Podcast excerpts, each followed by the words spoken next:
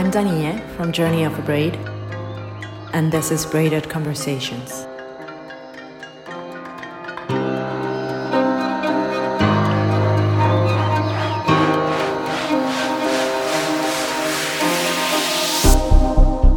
I had a very special conversation with E.J. Koh on her latest book, The Magical Language of Others, where she explores her relationship with her mother and how this shapes her life in many ways.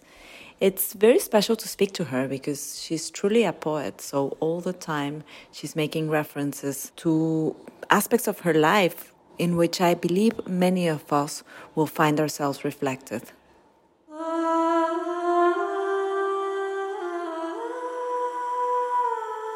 I'm struggling to understand why I have to live, why somebody doesn't have a choice not to live. You know, those are questions I ask, even with poetry uh, behind me. And I think towards the end, what I realize is that whether I'm alive um, or not, I'm still life.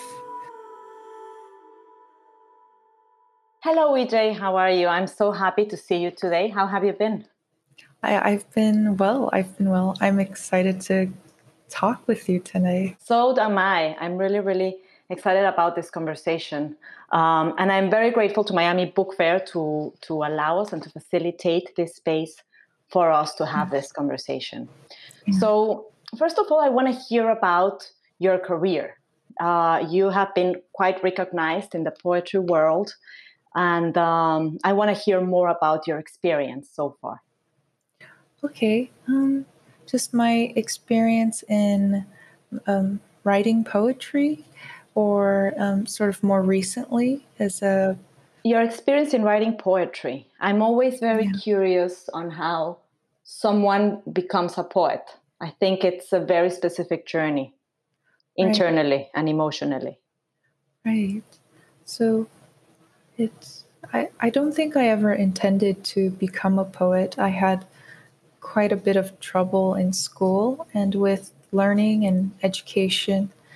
And it really was when I was almost about to graduate from undergraduate school that I didn't complete a mathematics requirement, which is a sort of breadth requirement. And my school counselor said if I can't take this mathematics class, which I really felt I couldn't do, she said, we'll replace it with an introduction to poetry class.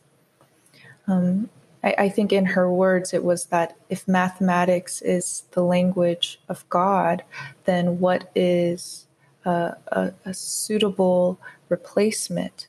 And she said it's the language of man, which is poetry. What a special person to have around. It's it's not often that you see that understanding of someone's mind. Right. So I was I had planned and prepared to become a dancer. I was a competitive dancer and I really had no interest in school and my plan was to get out. But when I met that school counselor, I was pushed into an introduction to poetry class and I rebelled and revolted against the class. But within a week, I was back with a folder of 40 poems. It turned out I couldn't stop writing poems. And so um, I think one of the first critiques I got is, is that my my teacher told me, you know, if you you have a wonderful way of beginning poems and filling poems out in the middle, but you have uh, quite a bit of trouble writing the end of a poem, the turn of the poem. And these poems were about my mother and my grandmother. And they said, You have to forgive your mother by the end of the poem, or the poem has to forgive you for not being able to. And that's when I really latched on to that idea and said that this is what, what I want to practice most. It's this sense of magnanimity. So then poetry became a way of catharsis towards understanding your personal story. I, I think so. I think it, poetry was important not just for itself, but I had to go through poetry to find forgiveness and acceptance and practice things like care that I didn't know how to go about doing. So tell me more about your most recent book. How did it came about? My memoir, The Magical Language of Others. It it started just as a translation project when I reunited with my family 9 years after we had separated. I found in a box 49 of my mother's letters that she used to write me when we weren't together, and they were in Korean. And I remember by then I had become a translator and a poet, and I still didn't know what to do with these letters. But I'm I met up with a mentor of mine. She's a translator as well, and she said, "You know, you found 49 letters and in Buddhist tradition, 49 is the number of days that your soul wanders the earth looking for answers before the afterlife.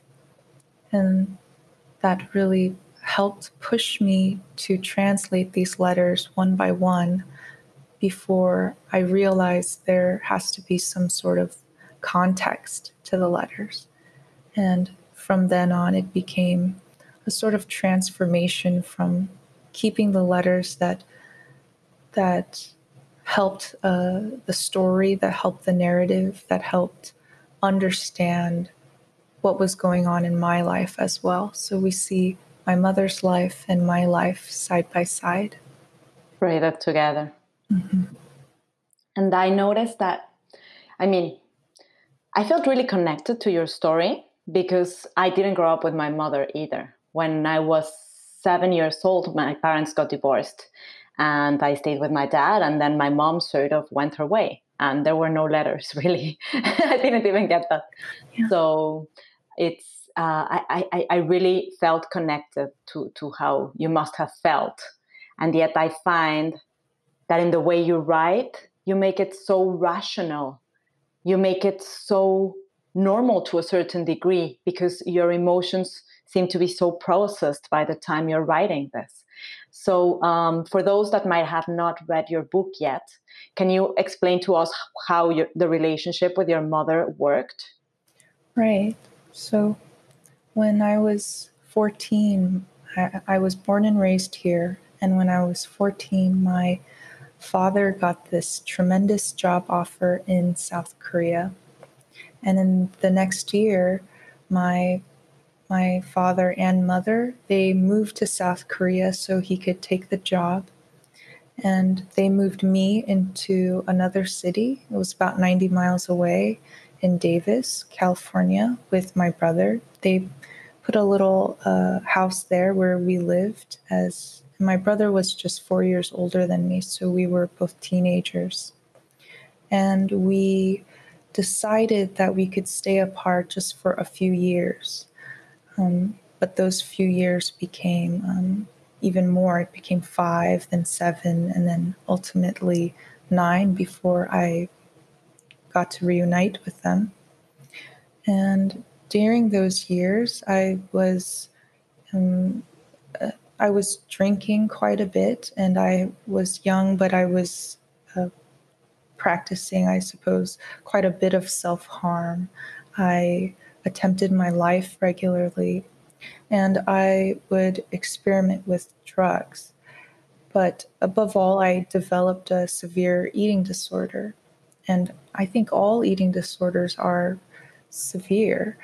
And so it was uh, these years in Davis that we really start off the story to try and understand where I was and the effort um, to try and understand my parents' decisions and our separation? I think that the question that is persistent for me uh, as I read is why wouldn't you just move with your parents at that point? What was so important about the US that kept you here? Right. I think for my mother, she, uh, I mean, for her, she felt that it had been so difficult for me to establish or to learn anything at all and survive in this country that to completely uproot me and take me back to Korea, she thought it, it would be much more harmful than good.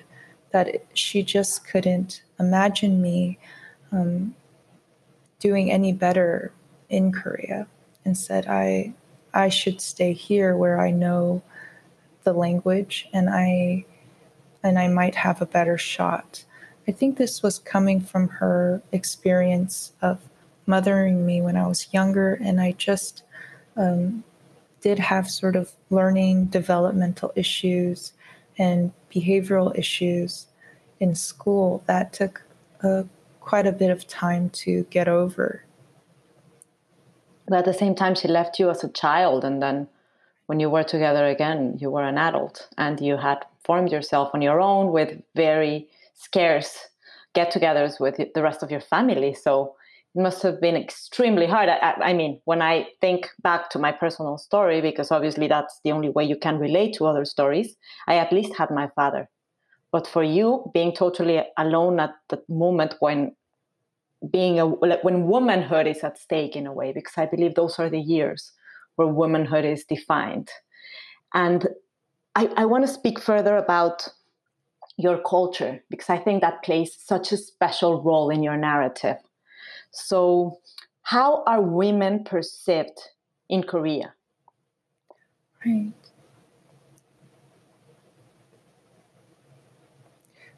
In Korea, even today, there's a huge um, issue with women's voices being heard and the women uh, women's experiences being validated.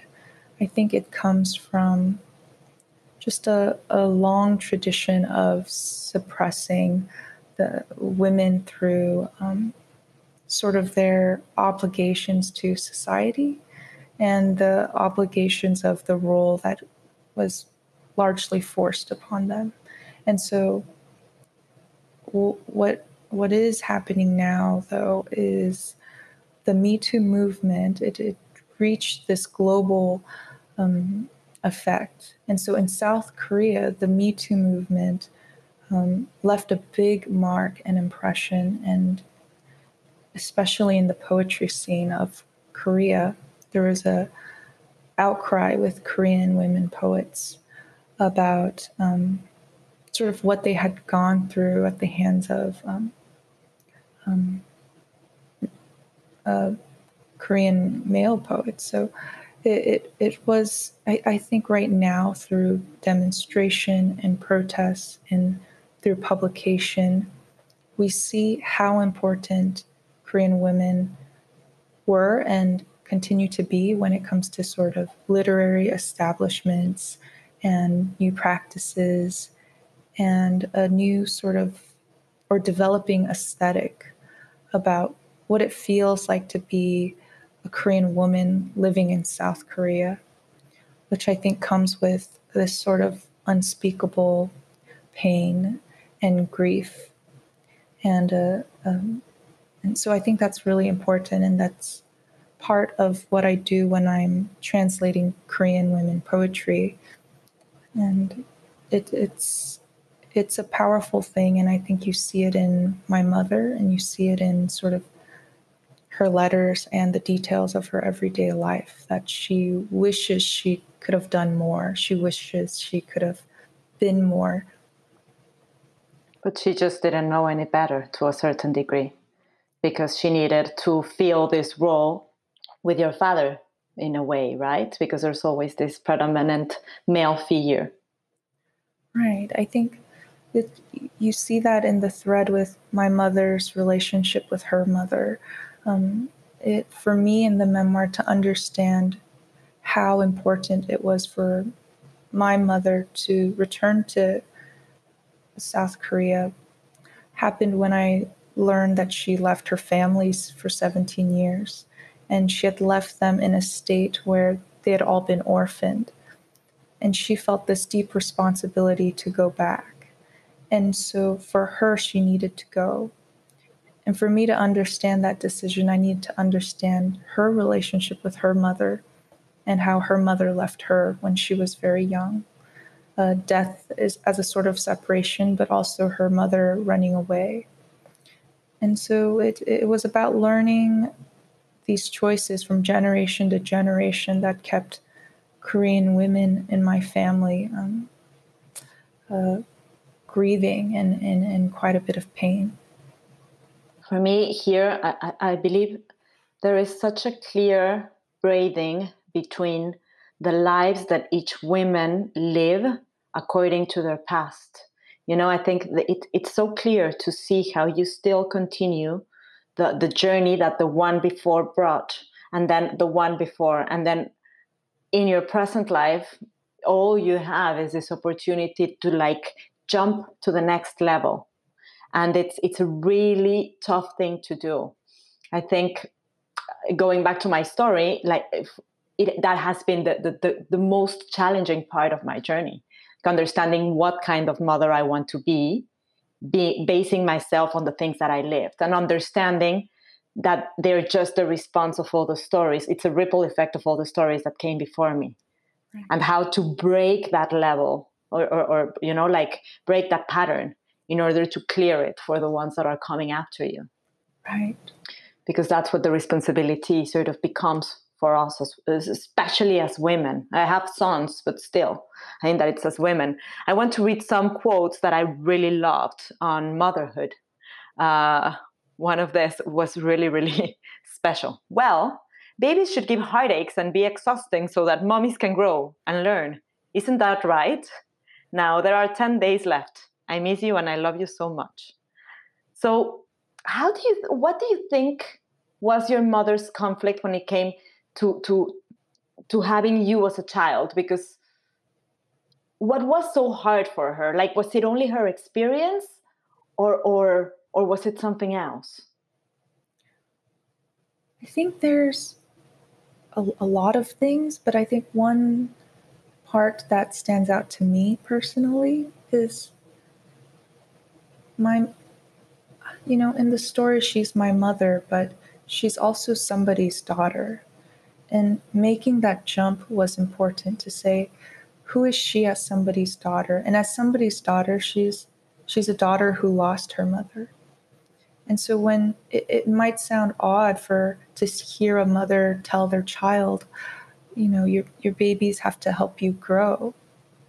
But however, if we see her as a daughter who, who's lost her mom, when she says that, it, it makes a little more sense. There's a little more compassion in the way she is and what she wants from me that sometimes might be too much, but what she wants is is a mother and it, it's like uh, she wants me as possibly the reincarnation of her own mother to recognize her as her child. She wants to be somebody's child again, and she wants to grow and learn from um, her own mother again, who she sees in me.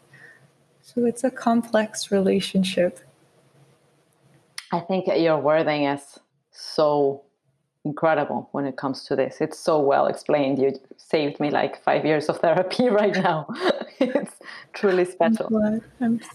And yet, there's this other quote where I think that there must be an, a, a huge internal conflict because then she says, Women with sons have this space, my mother once told me. While you can fight with your daughter, you must bite your tongue in front of your son. Please explain to me. I mean, I understand on the uh, like from the outside, but yeah. on the inside, you had your brother at the same time. So, how could you go to terms with this to realities? Right. So it it I think the imprint of my my parents, my mother's experiences living in a very patriarchal society, but at the same time, it's a patriarchal society that was also supported by women as well. Um, and I think you see that through a sort of grief that's handed down from woman to woman through my mother's. Um, she had a really, really bad relationship with my father's mother, so who's Kumiko in the book, but it, it was just my grandmother who raised me. Now she had such a bad relationship because for for my my grandmother, she my father was always number one, was always first. And it created a lot of tension because it meant my mother was always last. She like her needs were below the needs of um, my my father's needs, my grandmother's needs, and even uh, the needs of the children when they were when they first immigrated here. And that sort of difficulty is at first hard to understand because you see my grandmother and say, why can you just, why can't you just be a little more kinder to this young woman who has been married into your family? Instead of perpetuating this really painful cycle. And, uh, and, and, and encouraging my father to, to keep my mother pressed down in, in certain situations, especially in the past. But we get into story into the story of my grandmother and Kumiko and how she lost her father, how she lost her father because of her mother's unwillingness to sort of listen to his advice, which wasn't meant to be a lesson about patriarchy. It wasn't a lesson to be about men and women. It was a tragedy, it was an atrocity. But from learning what happened to her, you understand her deep um, of pain and the decisions she made and the res- and the hatred and resentment she felt toward my mother and that comes out in my mother you know so i think it, it's, it's really interesting there is a, a favoritism toward men and toward patriarchy and it's often you know inf- reinforced by men and it i think it hurts men as well but we hear less about how it's reinforced by women of the family as well. It, it's it's a pain that says I've I've had to endure this, and so you you ought to as well. Absolutely, and I think that it's even stronger the impact that women can have inside the family because then they're doing it upon the new generations. It's on us to instill that. So, but as much as you talk a lot about your your mother, you don't talk that often about your relationship with your father. Right, right. I, I, when I was writing the book, I really wanted to emphasize all the women in the family and their stories because I just wasn't seeing enough of that.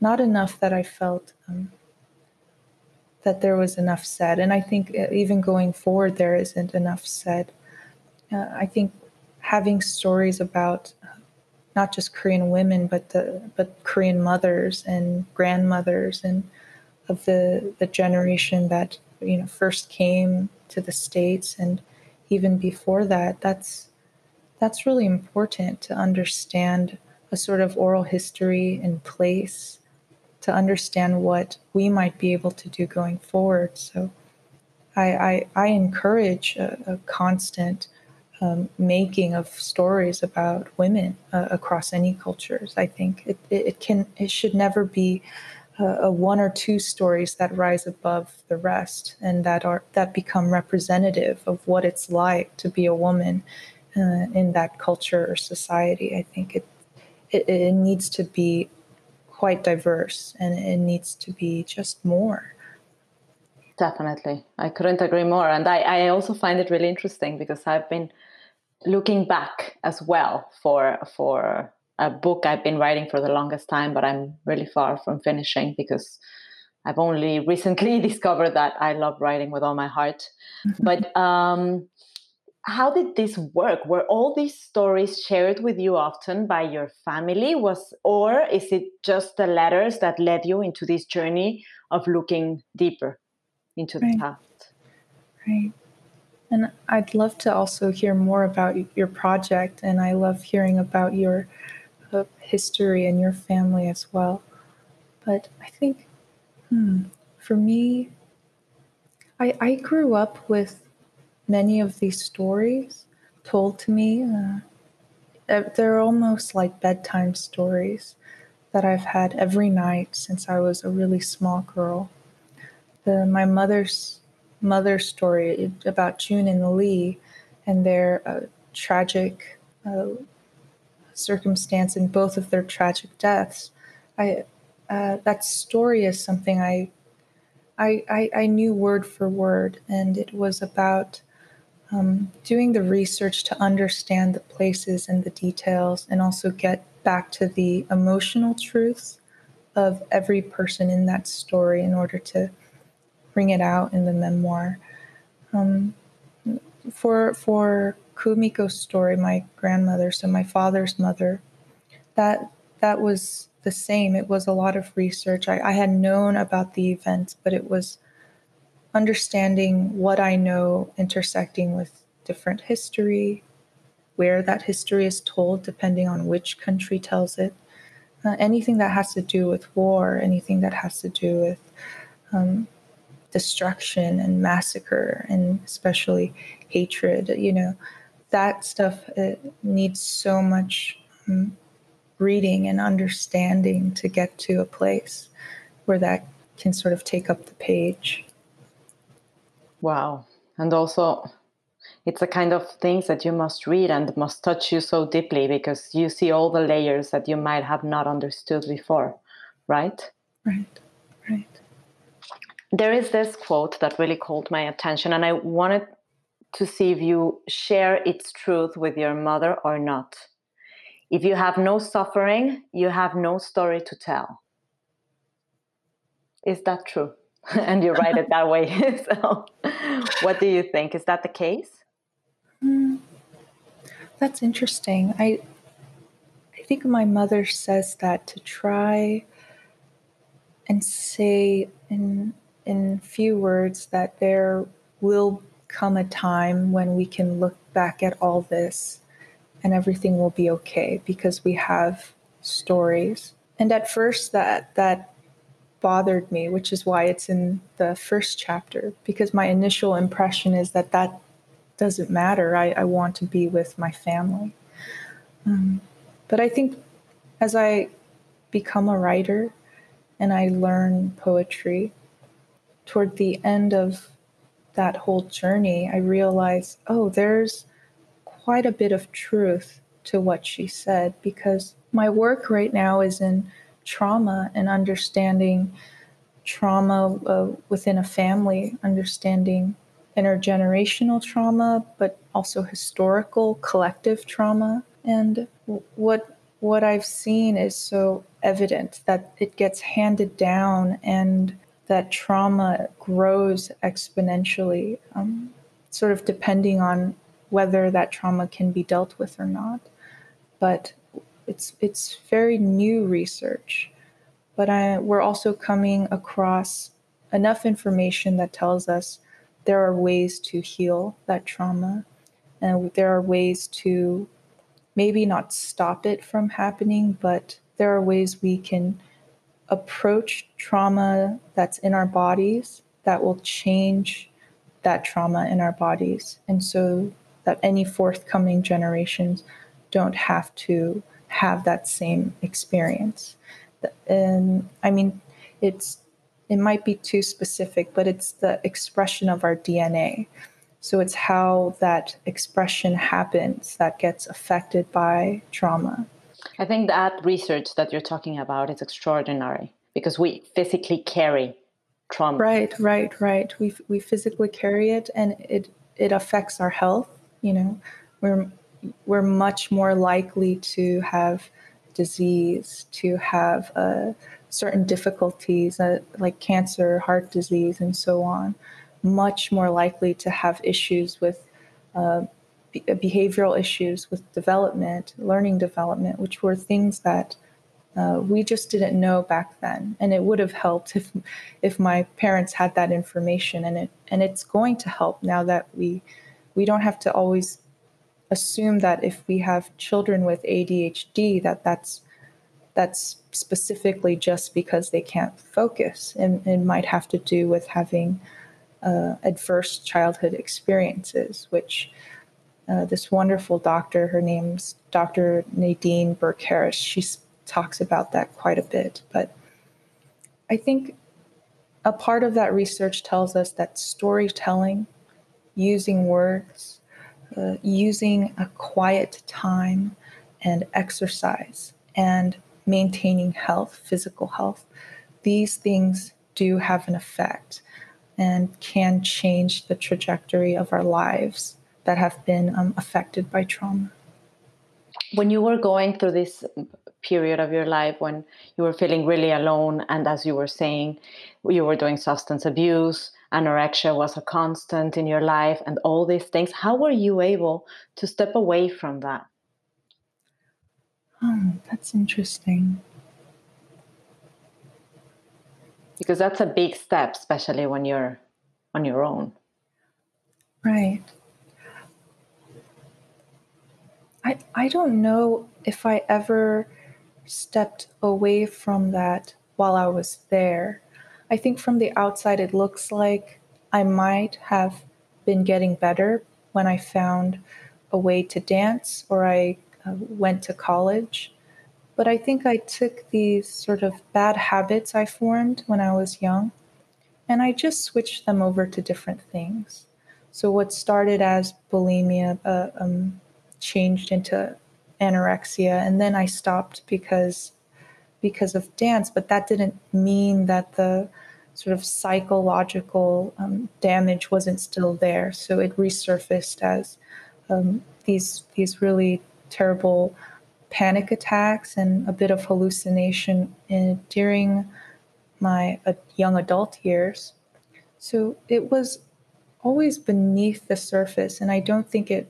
Uh, I mean, even as I was writing poetry in in New York, you you see glimpses of that come back where I'm struggling to understand why I have to live, why I why somebody um, doesn't have a choice not to live. You know, those are questions I ask even with poetry uh, behind me. And uh, I don't think it's even when I reunite with my mother, I have issues that come up. But I think towards the end, what I realize is that whether I'm alive um, or not, I'm still life. Um, you you can uh, I mean, to say it another way, you can be living or not living, but you can never not be life. And that all of it, even the good, I mean, even the bad, all of it is a part of of life. And I don't know, yeah, I don't know if at the end of the book I understand that perfectly, but I think I'm coming across that notion. I'm just beginning to. And at the same time, I think that like spirituality has a big role when it comes to this and also your understanding of the afterlife i was surprised to see you make a reference to the, sta- the table settings and how there's rice bowls on the left soup bowls on the right if we set the table oppositely as we did for ancestral rites then ghosts would devour, devour our dinners we tried not to disturb or refuse the dead this seems this is so close to our tradition in Mexico from Day of the Dead. It it it I was impressed by how similar it was. So I want to understand what is your understanding of death. Right. So what we usually do, it's called um, it's their ancestral rites that we do every year on the day of a loved one's death and we do a table that we set up and we have offerings on the table with some of their favorite foods and um, sort of the, the usual things that you're going to have some fish and fruit and we have their photo on the table and it's important part of sort of korean tradition to do that every year um, in order to honor and remember and invite um, that person back and give give thanks. So the idea of the table setting, I mean, the the idea is that when you're not of the living, you eat a certain way. Your setting, your table setting is different. But when you're a part of the living, your your table setting is the opposite way. And so um, there are little things to know. Uh, like when I was young, my mother would be furious if I sort of left my spoon or chopsticks inside the bowl, or I sort of stuck them in the rice, or I I didn't set it off the table because those things are invitations for for other souls to come in and have their fill. They're more they become offerings. And same with where you put your soup and where you put your rice. Um, if you set it the other way, that becomes an invitation. So it's it, some of that is interesting because the way the way I was raised, it was a keen understanding of when you open that door and when it's closed, um, when it's uh, important and when you might be doing something you don't intend to do. That's that's um, much that can be very dishonorable. So it's just a little bit about that. And what about so in a way, what you're explaining is almost like a mirror image, you know? So it, it would that's the way that a mirror would look. Do you have other rituals or understandings about mirrors? I'm very curious about mirrors. That I ask. right, and and by the way, the year that that yearly ritual is called Chesha, and we do it it yeah we, we do it for all our family members. And it's passed down to the eldest son in the generation to to lead the chesha and make sure everything's uh, all the family is together for that. Um, yeah you know mirrors are a really powerful theme i when you ask about mirrors, what I think about is contemporary women's poetry. I see mirrors a lot. Um, is a Korean poet that I'm translating, and she uses a lot of mirrors in her poem. And the mirrors are helpful when when you're trying to face yourself and see um, who you are versus what polite society and what the expectations of society makes you out to be. So mirror, mirrors seem to be something I see more in contemporary um, women poetry, but but I'm sure I'm, I'm, sure there's more references to that. I, I will have to yeah. keep you posted. Yeah. How interesting. And I think that very often throughout the book, you, you reference different rituals, like washing yourself with ginseng or bathing yourself. What is that about? Right. So that's, I think it can can be ceremonious or like a ritual, but it's it, it really is just a common body wash. It's a common scent and a common solution for body wash and bathing when you go into these uh, they're called jjimjeongs, but they're they're big sort of bathhouses. And they have different rooms of different temperatures like clay rooms and really really hot rooms but they have ice rooms. And then they have um, um, everyone is separated by gender to go into these baths. And those baths have different pools with different temperatures. And so the the body the ginseng body wash is really something that I I located because I'm visiting Korea as a foreigner, as a stranger, and that's just a scent that I would pick up quite often, and I think that comes up in the book. Is it's it's a way for me to um, connect with that place. To bring that back, yes, I, I, I did that a similar experience, I guess, in Japan uh, at the end of last year and I think that it's so beautiful that ceremony of bathing together when all your layers are out, when of absolute vulnerability. We do not have anything similar in Mexico unless you place it from the uh, Jewish religion perspective. Right, right. So, and yet this must carry so much meaning looking further back. Right. But at the same time, I realized that there is this idealization of the American women. When you go uh, to the mall with your mother and you say, well, uh, the woman that is helping you out says she'll grow up to have a glamorous figure like an American. Right. So, what is that self perception of what it means to be a Korean woman versus what it is to be an American woman. Right.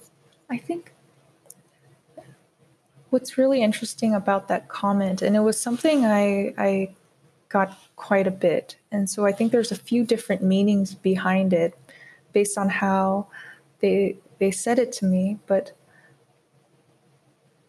I think sometimes it's a reference to um, when I went to Korea. Korea oftentimes they just have one size. They don't have sort of small, medium, large, or or extra large, and and all the really important sizes that um, that that help you feel comfortable. I think so. When I would go, I would try clothes on, and it wouldn't fit because it was one size, and it was a very small size. And so sometimes the saying you're glamorous was a very, I think, kinder way of saying that you're just a little larger than what we're used to seeing here, which is, I, I think, reflective of of the expectation is that if you're a Korean woman growing up in Korea, you have to be idealistically small. You have to be so um, um, thin, and you have to maintain that um, to the point that there's one size. Uh, there are uh, other sizes, but not every place had that. So, and then I think another part of it was sometimes I'll hear that and it, will be a different kind of idealization of what an American woman would be, and that that's opposing, but I don't think it's any better. It's that you have to be curvaceous, you have to have a very um, hourglass figure, you have to fill out your clothes.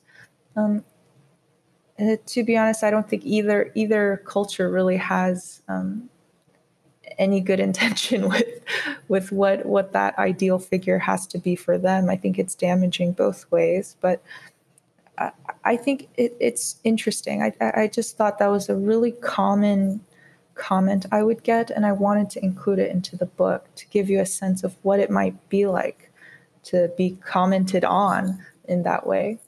It's interesting because I actually thought of it completely different. And obviously, this is culture speaking and your own perception. So, right. but but it's true. I mean, Latin America, if you don't have a good pair of breasts, you're no one. you know, I grew up also with that kind of notion where everywhere I looked, women were just like this, and I was like, well, then, you know. So I thought that all I needed in life was a good pair of breasts, and life would be okay. And they truly sort of share that notion with you, and I think it's so. I mean, it's so ridiculous but you can only see that in time and in perspective of being in other places. If i was still in mexico that would still be part of my value to a certain yeah. degree. Yeah. and i met um, my husband is french and so he was like i don't like breasts. I was like okay this is it you know? So that's wonderful. it's that kind of thing where you just need to find your your space. I think so much has to do with the place where we are you know? Right right. That changes everything. Yeah. And then i want to finish the conversation with this phrase that was very very special. Your mom tells you uh, the magical well live a more fulfilling life too. Mommy wants to work. Your dad wants to rest. Mommy wants to work. Work to make money. Work that contributes to the world. World that work that helps others work which gives a vivid feeling that everything is alive. I'm saying that mommy also wants to show you that she's capable, able. Mommy wants to show you herself and show your dad and you guys. This is such a turning point in the story in the end because this is where you can see your mother as this vulnerable being that just hasn't found a way. So, my question is by the time you finished your memoir, did you forgive her?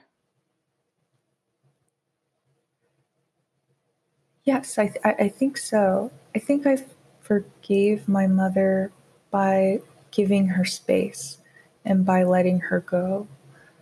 I think at the end of the book, when I say I let her go and that it was the first time, that came from a very sincere place that even if she lived very far from me, I I was suffocating her. I was suffocating my idea of her and my expectations of what she should be as a mother to me.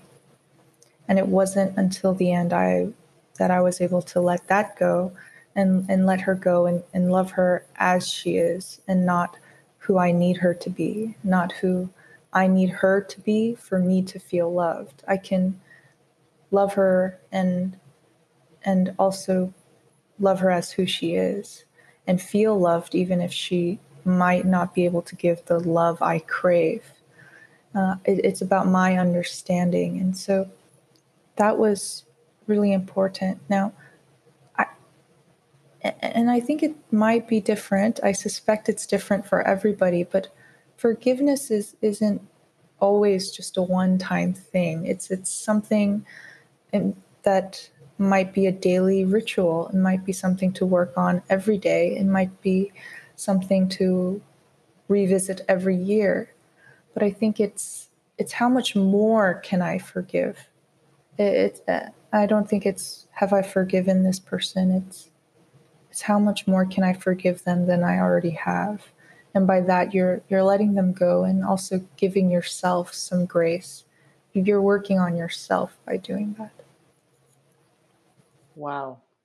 Your your wording really I'm I'm taking notes because it's it's it's so special the way you say it. I think if we were to understand forgiveness as a ritual, we would be able to be so much more forgiving towards ourselves because it always comes back in the strangest of ways, in the simplest of images. You know i i, I see my inner five year old come out yes. by the strangest triggers where i'm like how did this happen? And and there are things that no one will ever understand about that. It's only when you live it and when you're able to have to be more compassionate towards you. But something that i think is also um, really important for you to note through all this process is that um, the level of spiritual backup that you've had through the mentors that you've found along the way has been incredible. The stories that you're telling me in my own spiritual understanding and my personal history, those are angels and those are your ancestors showing themselves in order to lead your way. Right. So it's really important to to acknowledge them that way if you set the table. If you still were to follow that tradition and to honor their coming back for a bit to to see how you are.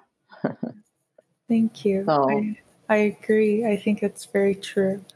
I'm, I'm very fortunate and i have, have definitely been able to write the book not because i was alone but because i'm not alone and i had a lot of help um, writing it. So thank you. Yeah. And how has your poetry transformed now uh, that all this information has been sort of purged? It must be different to a certain degree. Yeah. Um, or it's really interesting. No, I think it's it's different from my, my first poetry book. I believe was published in 2017, and then the memoir came out this year in 2020. And so since then, I've I've been writing other poems, and I think I think uh, I don't know how they're changing. I, I know that they're different, and I know that I'm going into different ideas and territories. It almost feels like I I wrote quite a bit about my mother, and I don't necessarily have to keep writing about her. Maybe there's a lot that was resolved, but maybe there I'll be writing about my mother for the rest of my life. Who who knows? so. There will always be a part of you. So yeah, yeah. But thank you so so much, EJ. This thank was a wonderful conversation. Um, unmissable, the language of others, the magical language of others. Thank you so much, Danye, for your really wonderful questions. It really helped me go into places I wasn't really thinking about and helped me learn more about the book and also about myself and you. So thank you for bridging the gap between us and, and hopefully a lot of people can can enjoy this conversation. Thank you.